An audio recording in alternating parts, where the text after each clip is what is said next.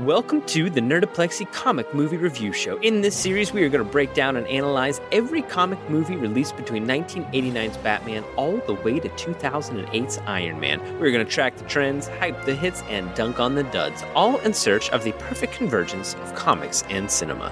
Joining me on this epic journey is my longtime friend and frequent co conspirator, Sam. How do? How do? He says that a lot, actually. Yeah, he says it when she's on the. Uh, A couple times he says it. and helping uh bring this cartoon of a movie to life. It's Dave. I'll dip my ladle in your vicious was. Oh, Jesus. These are not the lines I thought you guys were going to go for. I had the other one, um, which I think was better. The one, um, not that it, that sounds bad, actually. Sorry. Yours is fine. Thanks.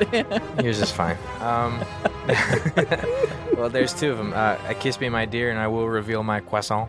okay, okay. Yeah, and Our Love is Like a Red, Red Rose, and I Am a Little Thorny. I was also I was thinking about going with an American with balls of steel. That's oh, what he yeah, says. that's a great quote. That'll come up naturally.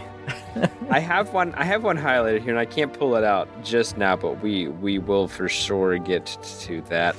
Um well, oh I have to do I have to do my thing. Sit back, relax, and grab your balloon animals as we dive into The Mask. I had one and I lost it. I don't know what it was. I'm not, it was so good. I was like, "There's no way I'm gonna forget this. There's no way I need to write this down because I fucking It'll come to you, and you you can you can throw it in. yeah, I'll, I'll, I'll cut it in and post, no problem.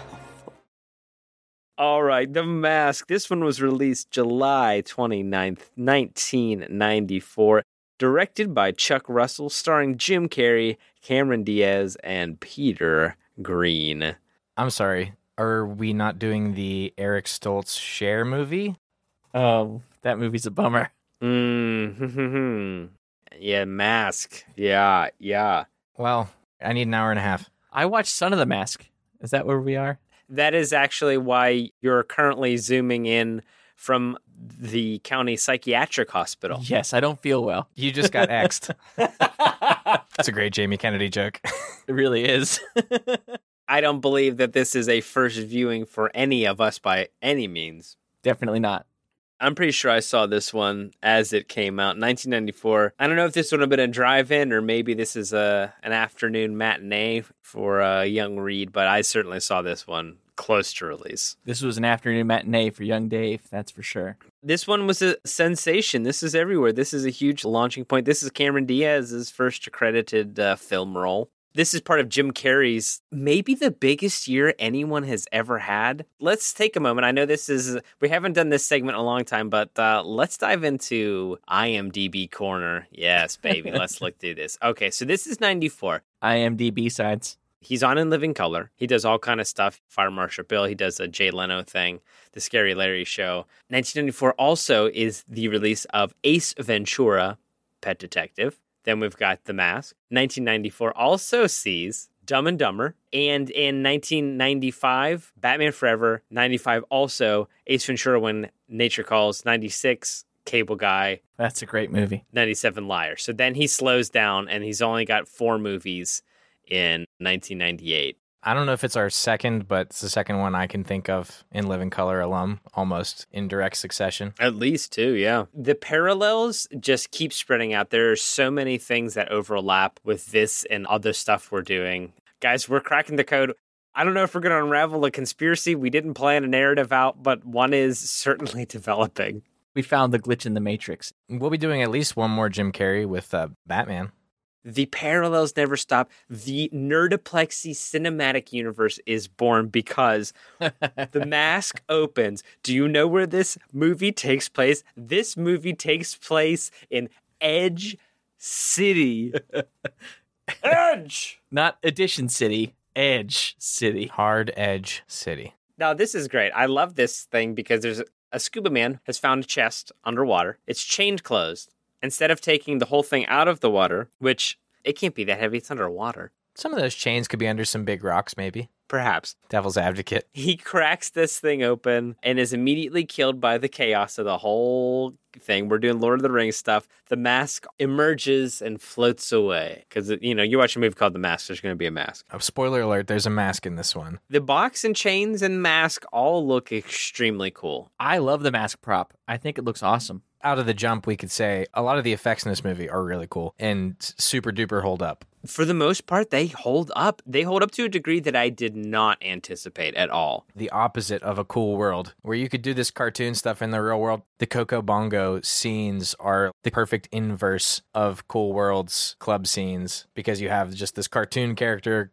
showing up at a real club as opposed to a real guy showing up at a cartoon club. And it looks infinitely cooler and way more realistic. And Tina Carlyle was kind of Hollywoodish. She's very similar. Another through line how many movies have we watched that have had a full lounge singer song? This is three. The three that I can think of Cool World, Rocketeer, and now The Mask. Was this movie PG 13 or PG? PG 13. Cameron Diaz's character itself makes this movie PG 13. That's why I had to ask. This is damn near Krumholtz, this movie. So we got Stanley Ipkiss, nice guy, chump extraordinaire. This is Save the Cat, and I don't know what this is. Is, is it like a drown the cat? Because he gets walked all over, and that's kind of his whole character. He gets dunked on by a, a lady he works with, some mechanics. I love those tropes. The crooked mechanic, it's always Mhm. a classic. The evil landlord, Oh, and he's got them both. peak early 90s. This movie is basically 98% cliche. It's like a trope fest, and that's kind of what I think they were setting out for. So, mission accomplished, but to that effect, we get introduced to one of our other main characters, Tina. She arrives at the bank Stanley works at, and this camera, you know, they talk about like a leery camera. This is like the definition because there's a s- slow scroll starting at Cameron Diaz's feet Some slow mo objectification. Yeah, uh, with vertigo zooms. They do that dolly pan thing. She was basically just a thing that walked through the door once that camera started leering.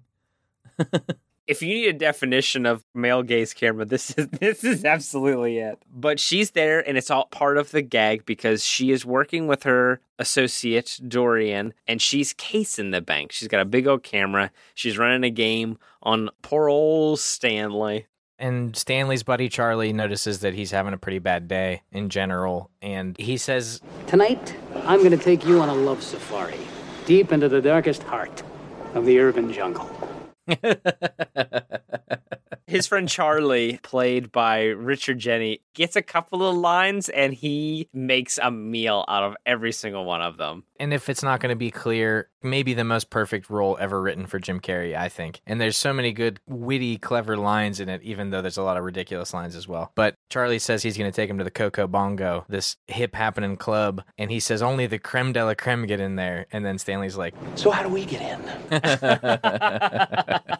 when he was talking to Tina Carlyle, Cameron Diaz, he sharpens his pen. I loved that bit so much. and Charlie sniffs her coat. Not a good luck, Charlie. I didn't like that one as much. I did like sharpening the pen. It's a good sequence. It's so fun to see young, fresh faced Jim Carrey. He's been in a lot of movies by 1994, but I was really taken aback to see Cameron Diaz in 1994. I was like, oh, whoa. She became so ubiquitous for such a long time. And I haven't seen this movie in years, but she is extremely charming in this. And this is some of the best work. I don't want to say like that she's ever done because certainly she's done more complex and different things, but she's firing on all cylinders. That's what I want to say about it. You might say that she's uh, uh, smoking. That's the tagline of the movie. as far as debut movies go, for somebody as big as Cameron Diaz got, especially in the 90s, she knew her voice. Great point. Going back and watching it now, it's still Cameron Diaz. Like you can see she's not struggling for being as new to the scene as she is. She doesn't miss a beat. She nails every single one of her scenes for sure. So Stanley and Charlie, they head to the club.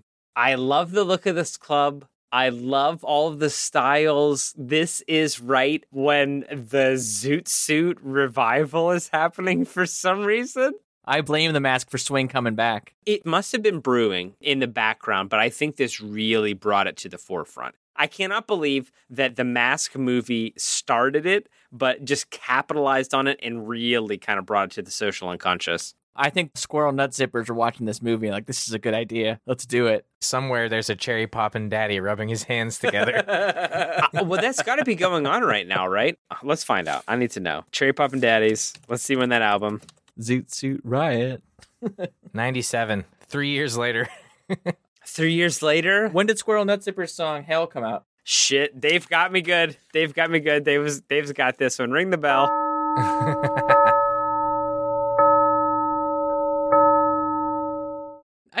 Correct you. Where's Bosstones? Mighty Mighty Bosstones. Uh, yeah, let's see Boss that's ska. That's ska. You can barely count that. Squirrel Nut Zippers, though, they formed in 93. The reason I mention it is because they've got the look. Wow, what a great website name. Snippers. SN Zippers. Great. Magnificent 93. Yeah, okay. Scroll on zippers. They're yeah, they're all in that 93 territory. So the mask is on the fucking bleeding pulse. Hell yeah. So this is it. Yeah, Dave's right. This is what started it all, baby. We're calling it. Nerdoplexy is calling it. Well, this movie was extremely popular. This made a ton of money. Wicked popular. Jim Carrey at the height of his career, as we said. The visuals are great, we talked about, but the styles are also great. Everybody is looking sharp as hell. Stanley and Charlie go to this club. Tina, her dress, she's wearing this like white and black pinstripe number. Amazing. Later on, the mask's yellow suit. That's iconic. Dorian's earring. A little bit weird, but I love the presence. Owning who he is. He's right in it. It makes sense. He's vain, you know? Even though Jim Carrey at his maybe most famous, Stanley Ipkiss was not at his most famous. So he did not get into the Coco Bongo that night. So if Charlie flashes the guy some money, was he not holding ones? Was he not flashing one dollar bills? He was flashing singles, which is why when the mask robs the crooks later on, and he shows those like thousand dollar bills. And Let's the- be clear. The mask in the robs the bank. well, yeah, he does rob the bank. That's true. He hits it first. He beats the crooks there, but he did he did rob that bank. He- He did do a crime. Many crimes. They're at the club. Charlie gets in with two babes. Stanley gets thrown out in the street, and then he breaks a cardinal rule. He moves the rope. He goes past the rope. Can't do that. They throw his ass out and he gets all muddy, and then a car drives by and splashes him. And then Tina shows up. Honestly, this moment, wow. I was really smitten here. Their little reunion was so cute. I was squeeing a bit. Is that what it is? Squee.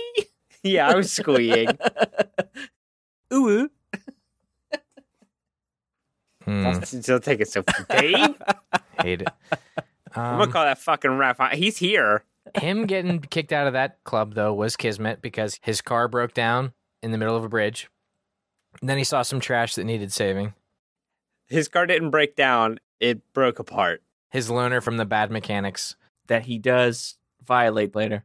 It's very cartoonish. It's on point. This movie is basically a live action cartoon. So he finds under the bridge this mask, this old wooden mask that they showed in the very beginning. And he goes back to his apartment thinking he just got a cool little piece of art, I guess. We get to see a little bit into the background or the under the surface of Stanley Ipkiss. And he's this single, lonely guy who loves old classic cartoons like the classic cartoon wolf with the, the tongue that unfurls and Tex Avery stuff. In in the Son of the Mask, the character's last name is Avery. Oh, very well may be, but I'll never know for sure. I bet you will. I'll never prove you wrong. well, you will know I bet you will. Oh no. once we get to 2005. That's uh, I was really hoping it came out after Iron Man. Me too. Me too. Megan broke my heart earlier today in telling me about that. But apparently, it's one of the worst movies ever made, according to like the internet. I've never seen it, and I'm guessing by Sam's reaction, he's never seen it. So, 5 minutes of it maybe. That was enough. I never watched it. I watched Heckler. oh, Dave, you've never seen it? I usually seek out the worst movies ever made, but even that one was like, I don't know. That's what I mean. I'm shocked to hear that. I thought the Son of Mask was going to be your flick. I watched Heckler instead, uh, where he talks about his experience after the Son of the Mask and how it basically destroyed his career for a very long time. Do you guys know about his YouTube channel? No, Jamie Kennedy's YouTube. Can we just say that it destroyed his career forever? It didn't though. Yeah, he's done now. He's only in like the newest Tremors movies. Is that, and well, uh, rip that guy. He just died, by the way. The gun guy, the guy who's all he becomes the star after the second one. Really? Oh no. You're kidding. Oh, that's a bummer. Yeah, I think he. I think he just died. Our our in memoriam continues. He's still alive. Damn, I missed it. I messed up. I messed, I blew it, y'all. Good news. We get more tremors to come. Spoiler alert, Burt Gummer does die at the end of the last Tremors movie though. Oh, maybe that's what I'm thinking. Just Michael Gross is still alive. Uh, well, that's good. Well, good for him. But Jamie Kennedy's career is dead. And if you go on his YouTube channel, he has like 45 to like half hour, minute long videos about how he got cast in things. And it's just him literally. It's like, well, I got a call from my agent. And then I went to the audition. And then I did the audition. And then they called me back. And then I, I went back again and I did another audition. And then they called me back again. And then I sat down with my agent and we talked about it. So it's that for like an hour. So check that out. It seems fun. Jamie Kennedy's finest role, though, doesn't happen until 1996. I don't know why we're talking about Jamie Kennedy. He's not in this movie, I brought up Son of the Mask. but he's but Scream is great. Um, Scream is great. we joke a lot about reaching out to celebrities and stuff, but Jamie Kennedy's probably the most likely to actually hear this episode. So we'll try to be cool about it. I think he's great. Never. I didn't see Son of the Mask. I think he's great. I'm just kidding. He's well, never he's gonna... in Scream, isn't he? yeah, yeah. he's great in Scream. Right. He's Yeah, great in Scream. in Scream. Oh, he's wonderful in Scream. He's great in Scream 2. He's even the best part of Scream 3, which was not a great movie. Oh shit! Didn't he get killed in Scream One? He got killed in Scream 2. And then he has a posthumous video talking about the horror movie rules in Scream 3, How there'd be way more deaths and the story would make way less sense. And he was right. which is really, really great. When can we make this a horror movie podcast? When can we? When can we sidestep? So at this point, he's, He's, back at home. He's back at home. We're back at home. hmm He pops in some cartoons. His landlady yells at him, and he switches over to a news broadcast, and we get to see my man, the best TV game show host of all time, Ben Stein, talking about his new book about masks. Conveniently, because Stanley's got a mask. He's all like, mask on. Fuck it, mask off. Hell yeah. He's all like, mask on. Fuck it, mask on. Mask Mask off. Fuck it, mask off. Hey, put you go. Mask on. Fuck it, mask on. Mask off. Fuck it, mask off. Stanley Ipkiss was a little weenie. Found a mask, turned into a greenie. He met Tina, she be looking good. She worked a Coco Bongo, and you know that story until my man gets so horny that he turns into a wolf. You can shoot him with some bullets, but he spits them like the truth. He got that 5 dancing like they was on stage, and when the mask hit the theater, was a whole new age. Oh. Mask on. Fuck it, mask on. Mask off. Fuck it, mask off. Stanley Ipkiss, Mask on. Fuck it, mask on. VHS, Mask off. Fuck it, mask off. Cuban Pete. We gotta get back to Blockbuster. Monday morning on the way to school. Fuck them late charges, yo.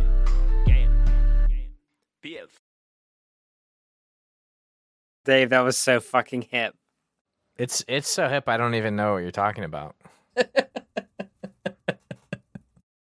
No, it's dope. Oh, really? It's a fucking banger. All right, I'll, you'll probably pop it in right here. Anyways, landlord's name is Miss Peenman, which is good. She's a real sticky wicket. I think she's being a little over dramatic, yelling at him about his cartoons. It's kind of weird. His apartment features cartoons pretty heavily. But you know, Specifically, the cartoon wolf. He's got a Taz pillow, which explains his tornadoing. But he puts that dang thing on. All the transformations look okay, but this first one is gruesome, and I loved it. He looks at it and has that little shimmer The look of it, the gooey kind of nature. pulling his face. I wonder if this Chuck Russell has done any horror movies. Yeah, he did the Blob in '88. He did Dream Warriors. Yeah. It's the best one. Oh, he directed Eraser There you go. Ooh. under pseudonym. Well, Yeah. Well, you, you need to. Oh, and he directed an episode of Fringe, which is fun. I wonder if he's still receiving his fringe benefits. Ah. uh, Megan told me the her favorite part of our podcast is when I run my edits and listen through and laugh very hard at ourselves and our jokes. And I have to say, it's my favorite part as well. Um, yeah. I just want you to know. A lot of times, these the same old, you'll do your jokes rapid fire, and I won't hear them until the edit, and I really appreciate that. I like to keep them pretty subtle, you know? They'll work their way in and, It's good times. you know, people will get it. So yeah, my man puts this mask on and doing every catchphrase anyone has ever approximated ever. So I had a little burnout with the catchphrases, but I have to give this movie credit because this movie kind of launched that as a trope, but I found it a little tiresome on to rewatch, if I'm being honest. I got geeked every time I heard a new one. Well, the trailer also had every single catchphrase in it. You're probably right about that. But you had to watch the movie so you could hear Hey Pachuco. Hey Pachuco! one of his first things when he's on his revenge spree, he's like shoving exhaust pipe up guys' butts and stuff like that. The rear transmission, if you will. Yeah. Oh, very good. Very good. Very good. The balloon animal scene where he's the uh, circus Barker character, I found that quite horrifying, actually. Very, like, it. Very spooky. The first thing you learn about the mask after he puts it on is that there's no rules. Whatever he wants to have and need at that time, he has it. And whatever he needs to do, he can do it. He turns into a cartoon. He's digging into his pockets for balloons and he pulls out a condom. That's a, that's a good joke. Sorry, wrong pocket. He couldn't pull out money because he reached into his pocket and pulled out a moth. He couldn't just create the money. Every other thing he could create. Can't make the scene if you don't have the green. Got lines for everything. I think they're great. Look, Mom, Roadkill.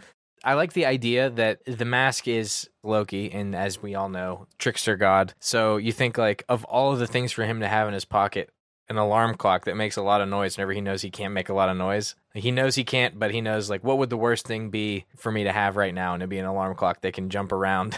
and then he has a gigantic hammer in his other pocket, so he could try to smash the alarm clock and make even more noise. So there's like he gains nothing from that. It's all about the bit. It's just to make somebody angry. That's what I like about it. I think Marvel missed a chance. This could have been our Loki.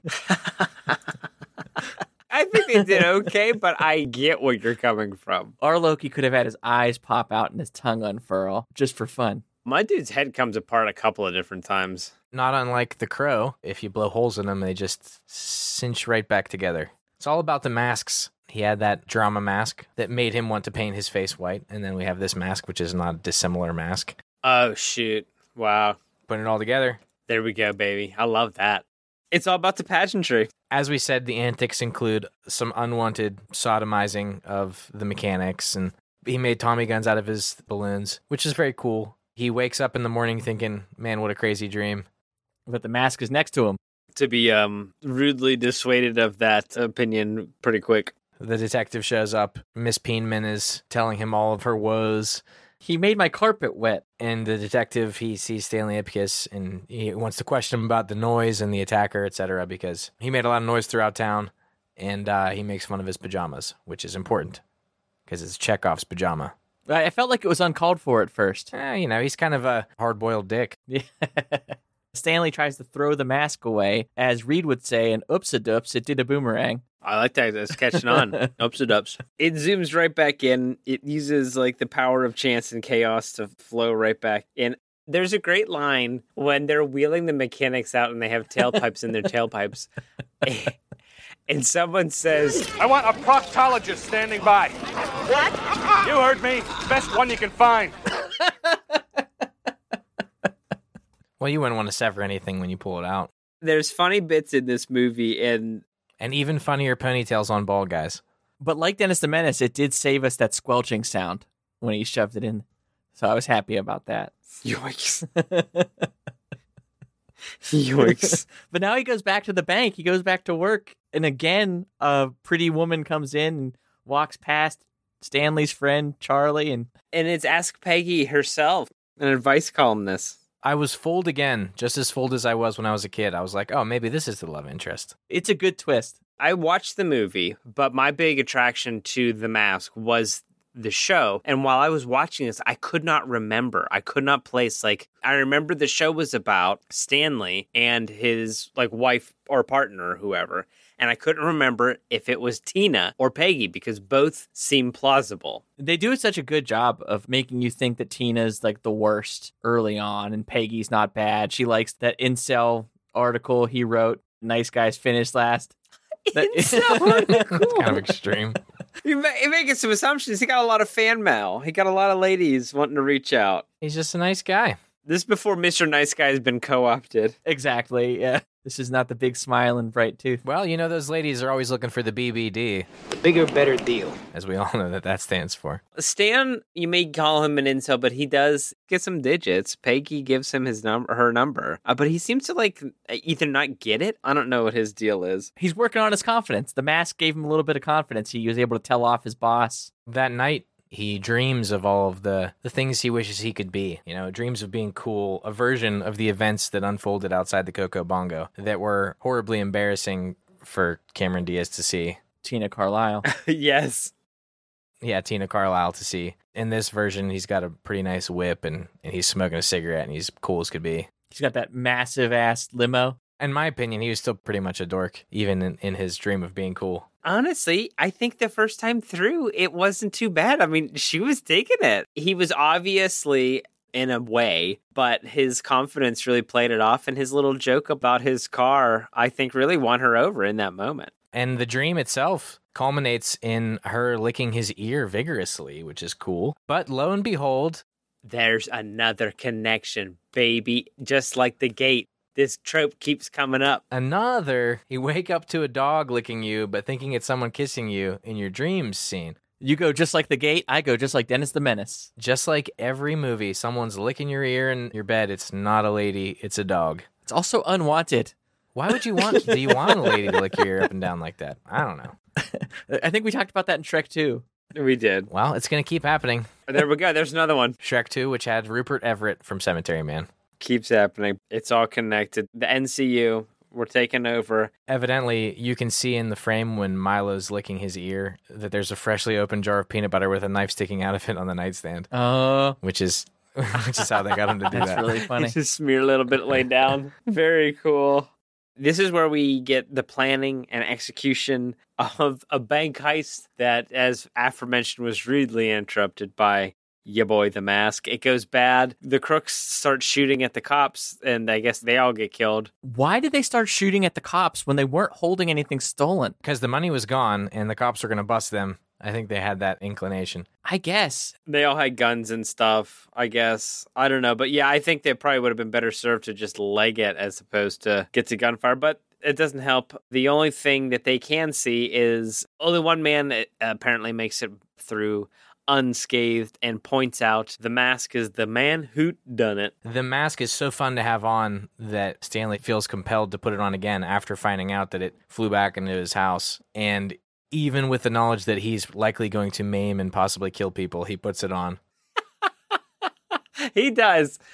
Like we said, he robs the bank, and with his ill gotten gains, he uses that to get into the Coco Bongo, where he reenacts that Tex Avery wolf in the club scene. Mm-hmm. You know, his heart's beating out of his chest, his tongue's uh, sticking out real far, unfurling, His face turns into a wolf. which looks really cool. Yeah. surprisingly. I expected to be taken out of it by the effects on this watch, knowing I haven't seen it since I was a kid. There's a couple moments that were like, eh, but I think they knew their limitations. They picked their shots really well and did things that they were confident they could do, as opposed to a cool world where they were like, well, we'll just figure it out in post. Uh, what also I like the would be bank robbers. They were in a Edge City Power truck, and the Edge City Power's slogan is "Service worth waiting for." I always like those a little good, sight that's gags. a good and- joke. It's just a little production joke. They just, you know. And the mask also gets a phenomenally long limo, which I also liked. Oh yeah, his entrance is pretty good. His he's got a bright yellow suit and he's throwing money around. So then we get to see Tina do a, a number here, a little set, much in the in the way of Jasmine Wind song. In Hollywood. So then Stan, the mask, gets a little set. They what what was it? Hey Pachuco, That classic song. that classic number. Then Dorian takes a shot. Um, Well, and he just does a shoot. And it rips his clothes. which is why I brought it up that that little ugly piece of his pajamas falls down and that for the detective to find The PJs, and then tie it together with Stanley Ipkiss. the magic, yeah, the dissipates. I really love the mask pretends to be shot and dies in Ponytail Goon's arms. You got me, partner.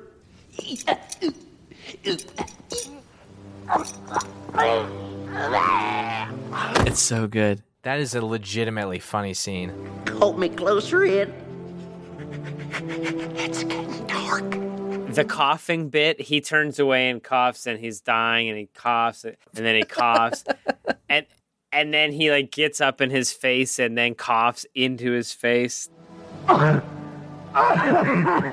that was one of my my big laughs. Also worth mentioning at this point that Jim Carrey's like movement as the mask is like re- really animated and all of these things. And Chuck Russell said that a lot of money was saved on special effects after Jim Carrey was cast because he's so flexible and cartoonish and they didn't have to like do that fixing in post because he was doing it live basically, which is crazy and and amazing and just further illustrates how perfect he is for the role.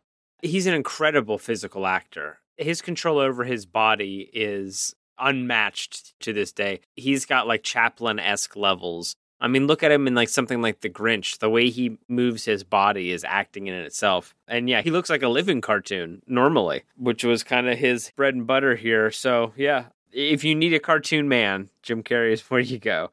Okay, so Stan wakes up. He has an interaction with the police. They know about his BJs, but he's got a closet full of cash. And someone stole his pajamas, is what he says. It's a really bad excuse. He's saying, you know, how can we live in this town where even your pajamas aren't safe? Interesting to note, and we maybe could have noted it back when we were talking about the hot streak that Jim Carrey was on during this year, is that he was paid only four hundred fifty thousand for this movie, Jesus. which is because the deal was signed before Ace Ventura: Pet Detective became a hit. Oh shit, that's funny.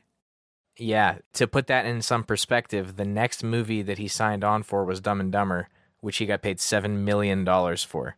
A little bit of a raise. Well, this movie made about hundred percent of its budget back. I wish it would have gotten a sequel. It's a really unfortunate that it didn't. Okay, so Dorian, the main boss, puts out a fifty thousand dollar bounty on the mask. He needs to know where this guy is going. And okay, you guys got to help me with some logic stuff here. Stan meets up again with Tina, and she wants to set a meeting up with the mask at Landfill Park at sunset. Not dissimilar to Blankman, a guy who knows the guy can set them up. Does she just want to like hang out with him, or is she trying to get the cash? No, she's legit. You're supposed to think she wants the cash. Uh huh. Because then when Peggy comes, you think she's legit. But she wants the cash. She wants that money. I, at no point in time, thought that uh, Cameron Diaz wanted the money because she seemed legitimately smitten during the dance scene. I think she also realized that the mask was Stanley. Between the dance, I think yeah, I think she knew pretty much immediately. I mean, they look exactly alike. They act exactly alike. They sound exactly alike. She's the only person who's ever actually talked to Stanley, like treated him like a human being. She says later, "You're the only person who's ever treated me like a human," and it's the same.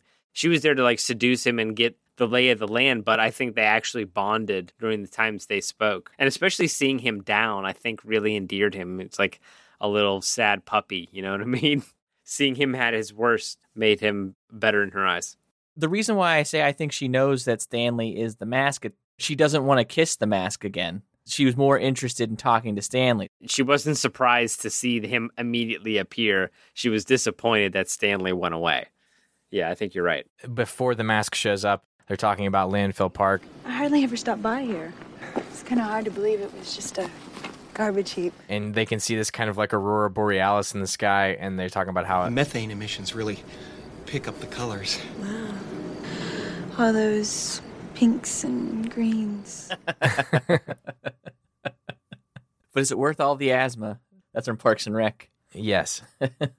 then he comes out and he's doing because you know it's it's all cartoonish stuff. Whenever the mask pops out, he's Pepe Le Pew. He has those great French lines.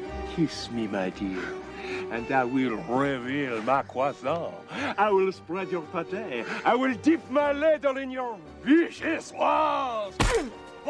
And a beautiful sight gag is whenever the cops show up on the scene because I knew Stanley Ipkiss was going to be there, and they yell freeze, and he freezes in midair. exactly like you would expect like a Bugs Bunny to do.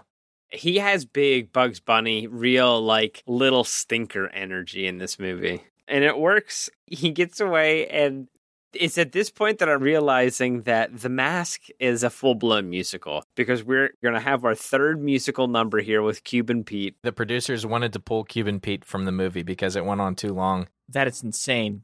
And they said it dragged, but then they said the test audiences loved it so much that they couldn't take it out. I was dragging and it brought me right back into this movie. They've got a ton of cops in this town. Ineffective, maybe on the take, but there's a bunch and they can all dance. And Vegas is looking to hire them because they did such a good number. The SWAT team is looking at getting a job in Vegas. I loved that joke. Peggy shows up and it's a classic. They jump in the car. There's another great scene where they all try to shoot Stanley. The one deputy or whatever goes, I missed. And he says, Yeah, man, we all missed. It's just real fun. that guy, the second in command, is really good. He's got so many good singers.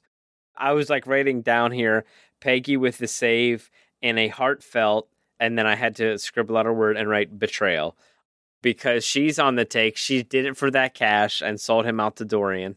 Wicked sellout. Told him how the mask works and everything. They're at the paper, and it looked like Dorian's guys were going to put him in the newspaper press. And I wrote, he's going to be all over the front page. Oh, wow.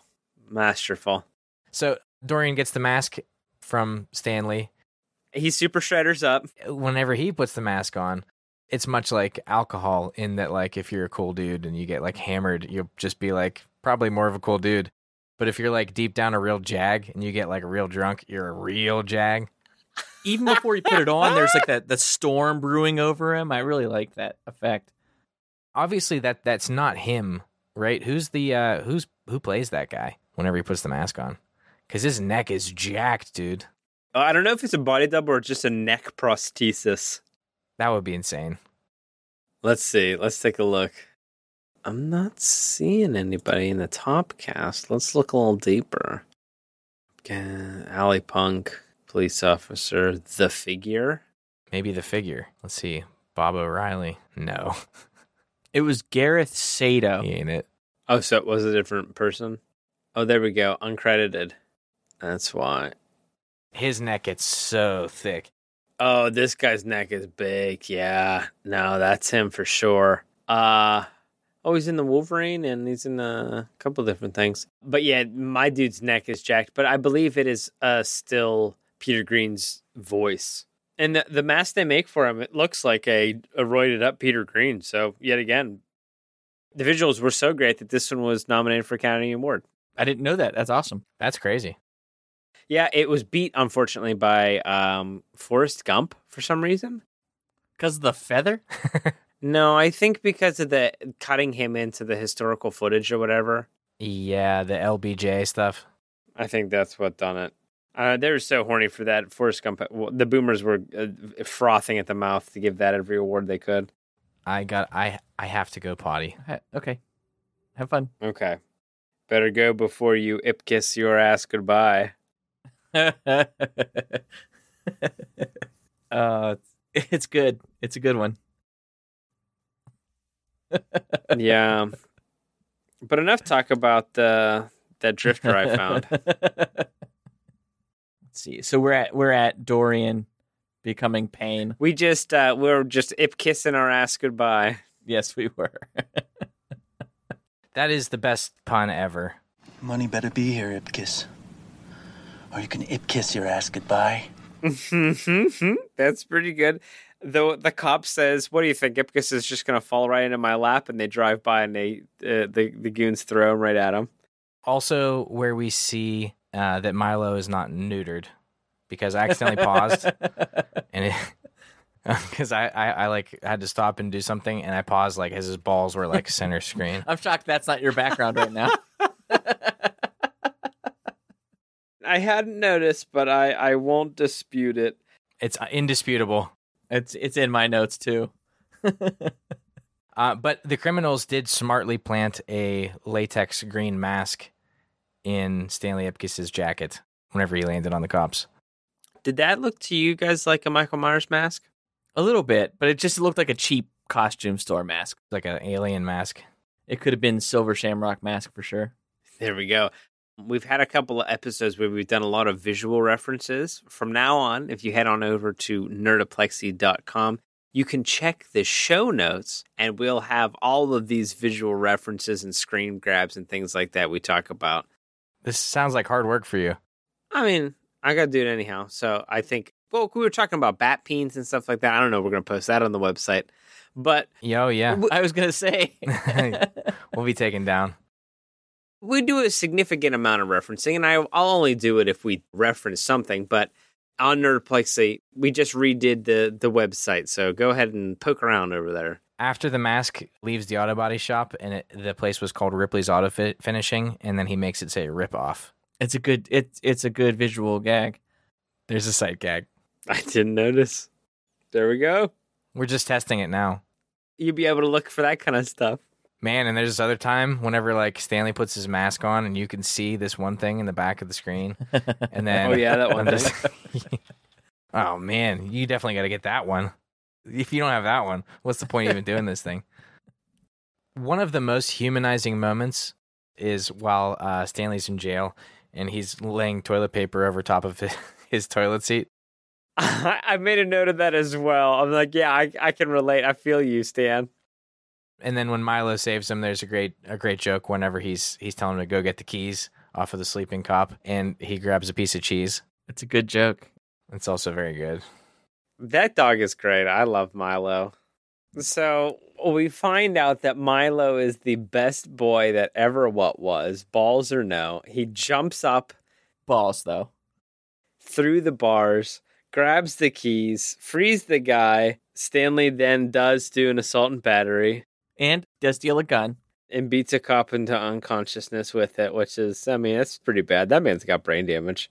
That cop had one redeeming quality, and it was that whenever he had a visitor, he said, Hey, you with the face. You got a visitor. He's not wrong.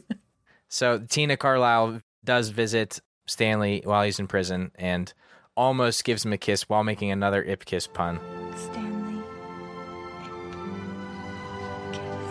Okay, lady, time's up. And I wrote, This bald dude's ponytail is outrageous. and that must be the bald dude who's chasing Tina whenever she leaves. He's like the number two goon. His bald head and ponytail is absurd. It really is. Stanley does manage to free himself, and uh, Dorian is planning now that he's this, he's the Super Shredder Mask Man. He is going to pay a visit to the Coca Cabana charity ball, uh, and he's he's planning to have a blast because he's he's going to blow it up. Ah. he's gonna he's gonna explode the place. Uh, yeah, he's gonna blow that place just right all the way up. But that's like his place where he fronts money. That's like his laundering facility. Why would he? Um, well, because it, we didn't talk about it, but he messed up and overstepped, and his boss threatened to kill him if he wasn't gone in a week.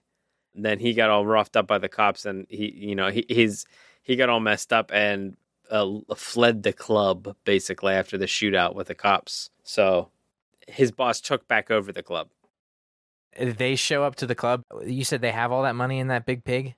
Yeah, it's a charity ball. So Yeah, it's a casino night at this charity event, and for some reason they're putting the actual money, bill, loose bills, into a giant pig suspended over the fucking event. it's very Squid Game. It's not like it's clear. It's not like it's a Squid Game thing. It's clear. You can see the money. It's like a porcelain fucking pig. What is this? Dorian's first plan whenever he gets into the club is to shoot at it. And I have to imagine that if you were ever going to cover your tracks, probably 20s with bullet holes in them is not a great look. But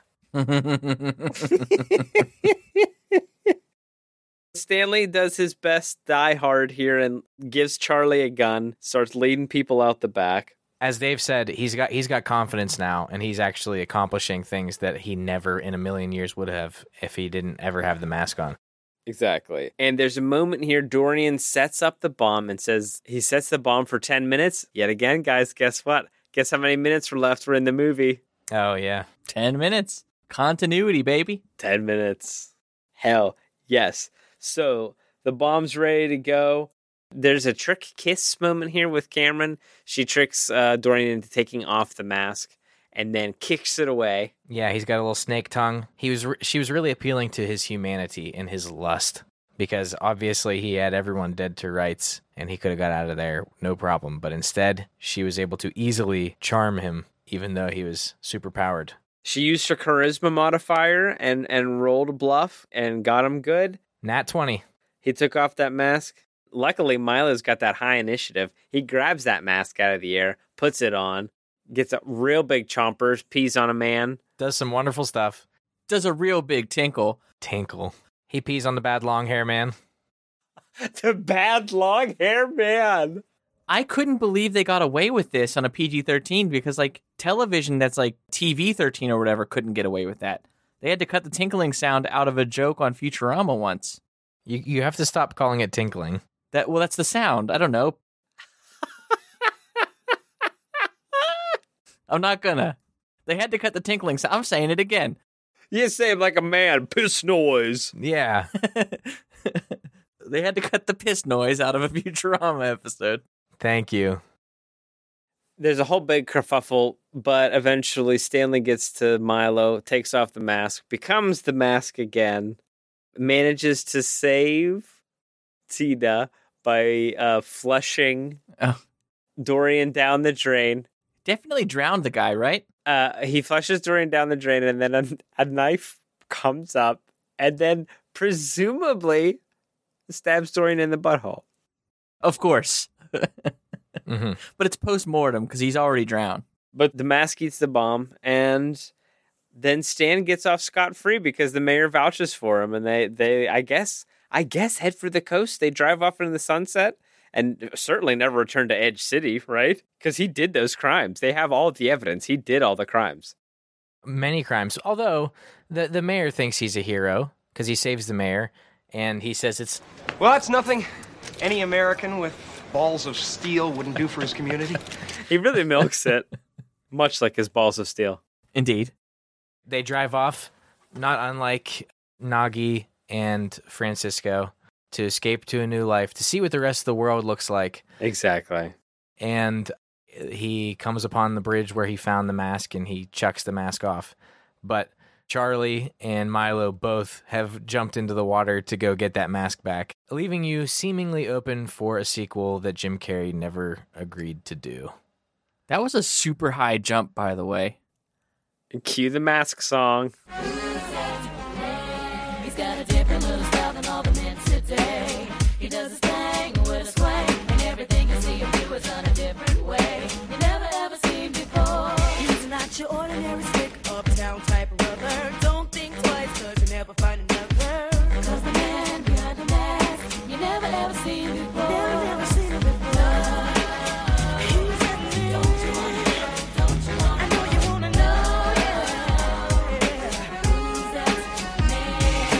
Who's That Man? Written by Jermaine Dupri. Is that is that is that somebody? Is that a guy? Is that a person? I mean, he's a guy. you guys don't know Jermaine Dupri? I do not know of Jermaine Dupri. You know Jermaine Dupri. Regale us with the stories of Jermaine Dupri. One, two, three. As it is go by the name of Jermaine Dupri. Dope man, fresh in the place to be. And uh, I, think they like him. Oh, I think they like him. I think they like him. I, I guess they don't like him. He's a little guy. He's got some hits. Oh, welcome to Atlanta. Okay, let's go on. He formed Kris Kross. Okay, I kn- okay. Oh, Yes. I know Kris Kross. So you know Kris Kross. Uh, and not to mention he's still he's still doing plenty of songs. The categories he's involved in are Jermaine Dupri wife, rappers with money, and vegan rappers. that that just means he doesn't want beef. that, that was the best segue ever. He's a big producer. He's he produced a great many popular songs, such as Jazzy Hose, Money Hose and Power. Turn it out. Well, unfortunately, the show is not. oh, We don't have a um, hip hop rap vergence. Unfortunate. All we've got is that comic convergence, There's still time to add it. and unfortunately, the inevitable pull uh, of our gravity has sucked us into that verge. It's time. It's time for the comic convergence.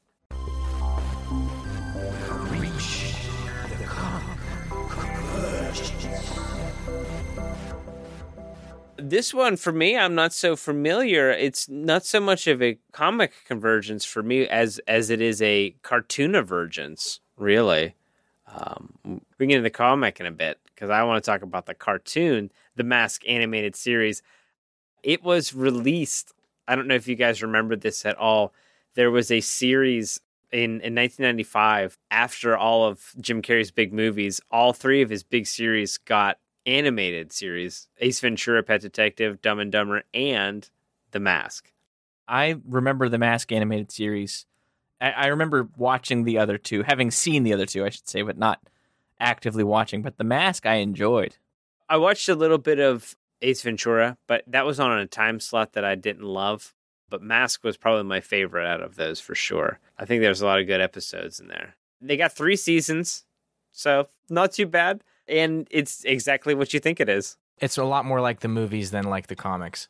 The movie was basically written to be a vehicle for Jim Carrey's specific brand of comedy, and they tried to kind of carry that into the cartoon.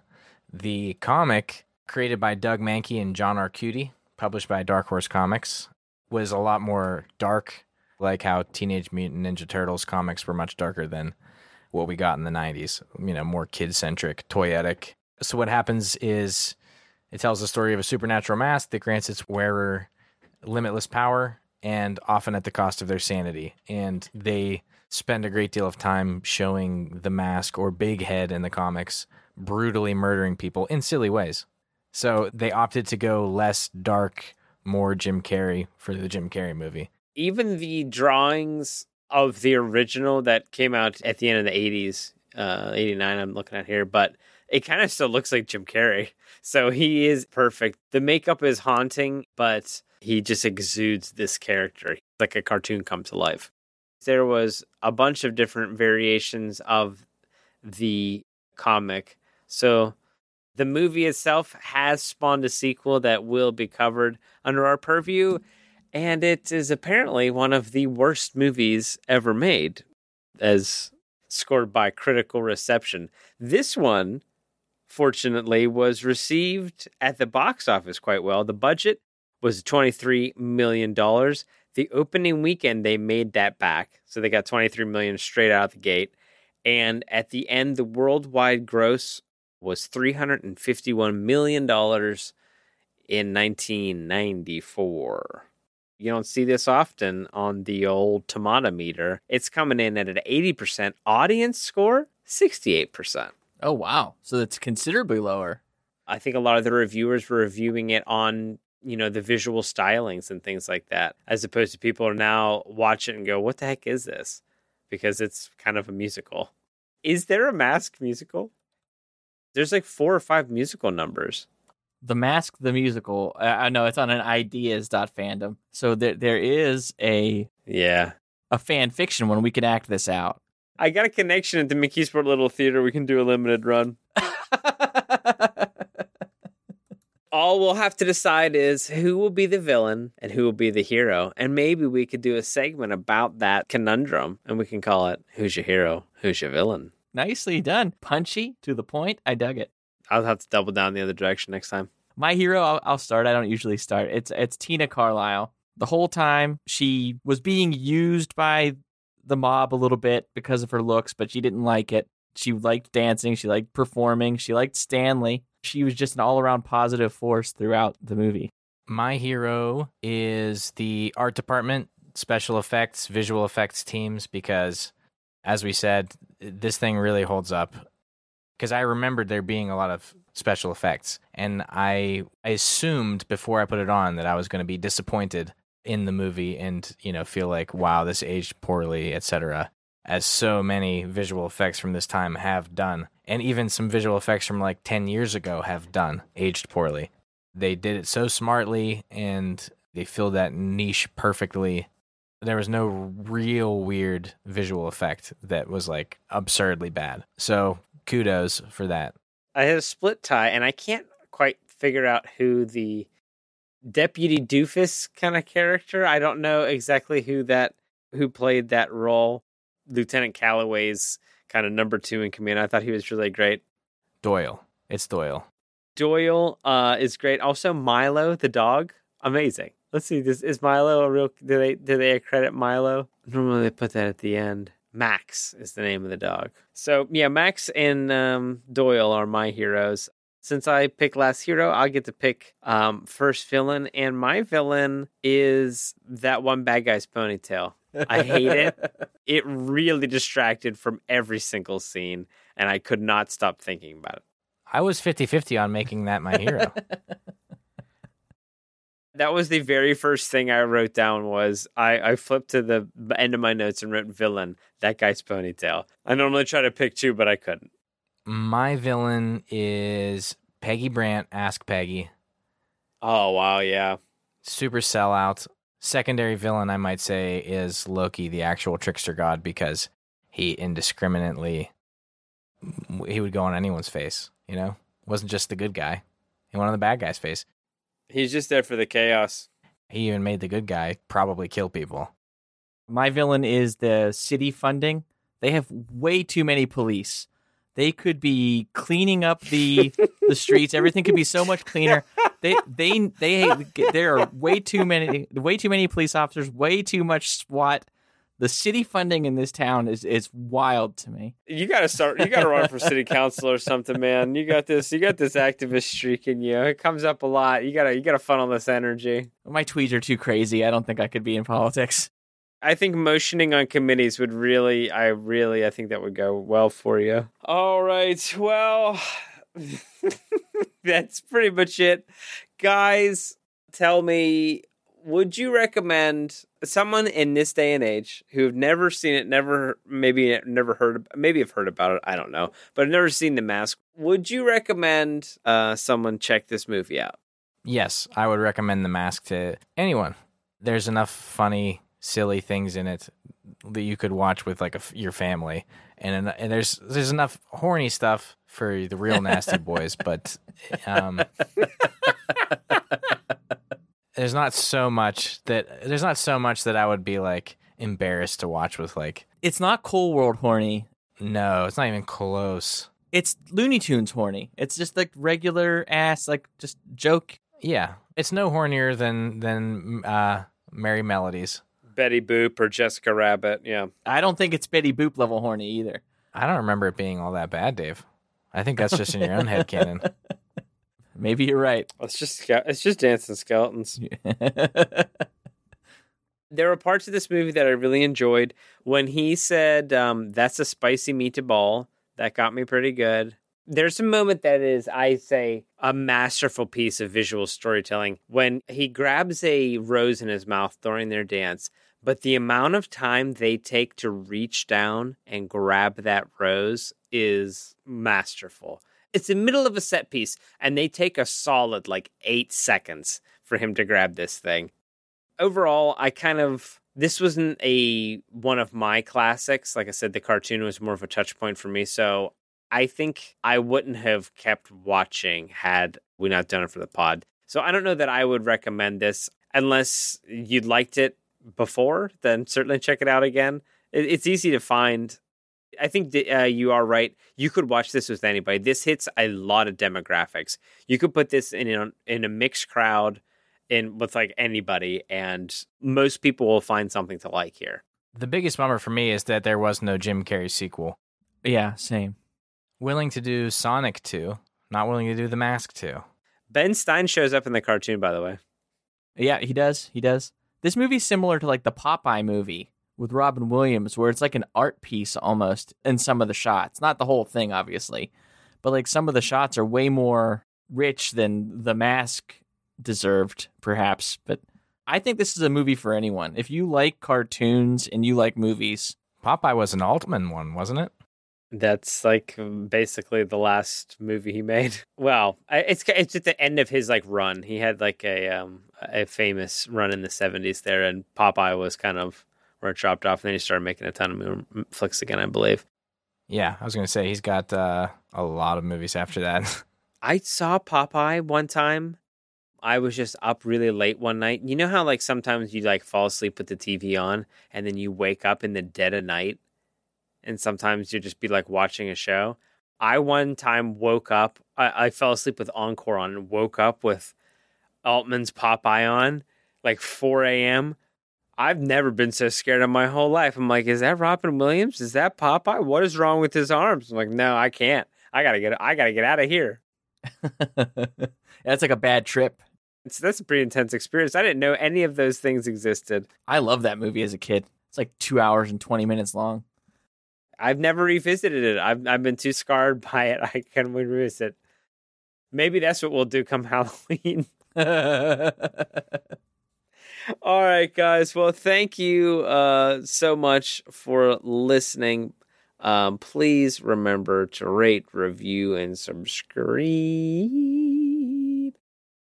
The next movie we'll be watching is 1994's The Shadow. Hell yeah! Ooh. Who does know what evil lurks in the hearts of men? Alec Baldwin, that's who. I hope so. I hope Alec Baldwin knows. I'll tune in to find out. Very special thanks to the cast and crew and all, all the people that you don't normally think about. Here's to here's to the composer. Here's to the orchestra that played the score of the Mask. Thank you very much. Here's to Jermaine Dupri, even though these heathens don't know who you are. you gave me some hints I knew. Yes, thank you, Jermaine. Thank you, Megan. Thank you, Steve, for uh, uh, subscribing and being uh, very kind patrons. Reach out and let us know what's your, what's your favorite Jim Carrey, huh? Hit us up. You can leave that message over on our Twitter at NerdoplexyPod, where you can uh, talk to our social media manager, Dave. Yeah, you can also hit me up at the face of Dave. I'll tell you right now, my favorite Jim Carrey is Eternal Sunshine of the Spotless Mind. But I would love to know who your favorite Jim Carrey is. Let me know. Sam is on Twitter at PGH underscore SVH. I'm also on Twitter at PGH underscore Reed. And you can also check me out. I just started doing this. So let, let's let, reach out to, and expand the community. I got, I uh, started doing a letterbox, Letterboxd, excuse me, where you rate movies. I'm on there at Reed underscore nerdoplexy. We should probably all have a Letterboxd. That might be something worth following. So maybe maybe the other guys can be, you know, Dave and Sam underscore nerdoplexy. Signing up right now. You can see our ratings on all these movies. So look on and uh, rate our ratings and uh, see what you think of movies you may like or dislike or whatever. It's a fun little app. Uh, I suggest it. Uh, it's another way to reach out and have uh, interact with the nerdy community. So My favorite Jim Carrey is Liar Liar. Fletcher Reed. I really like. People don't like this movie, but I really like the Majestic. Talk about a bonus episode. I might give us five dollars a month to cover that baby. so check us out next time for our mini episode, and then uh, followed up by the Shadow. But until we meet again, we'd like to leave you with this thought to ponder. Chick chicky boom, chick chicky boom, chick chicky boom. oh, no.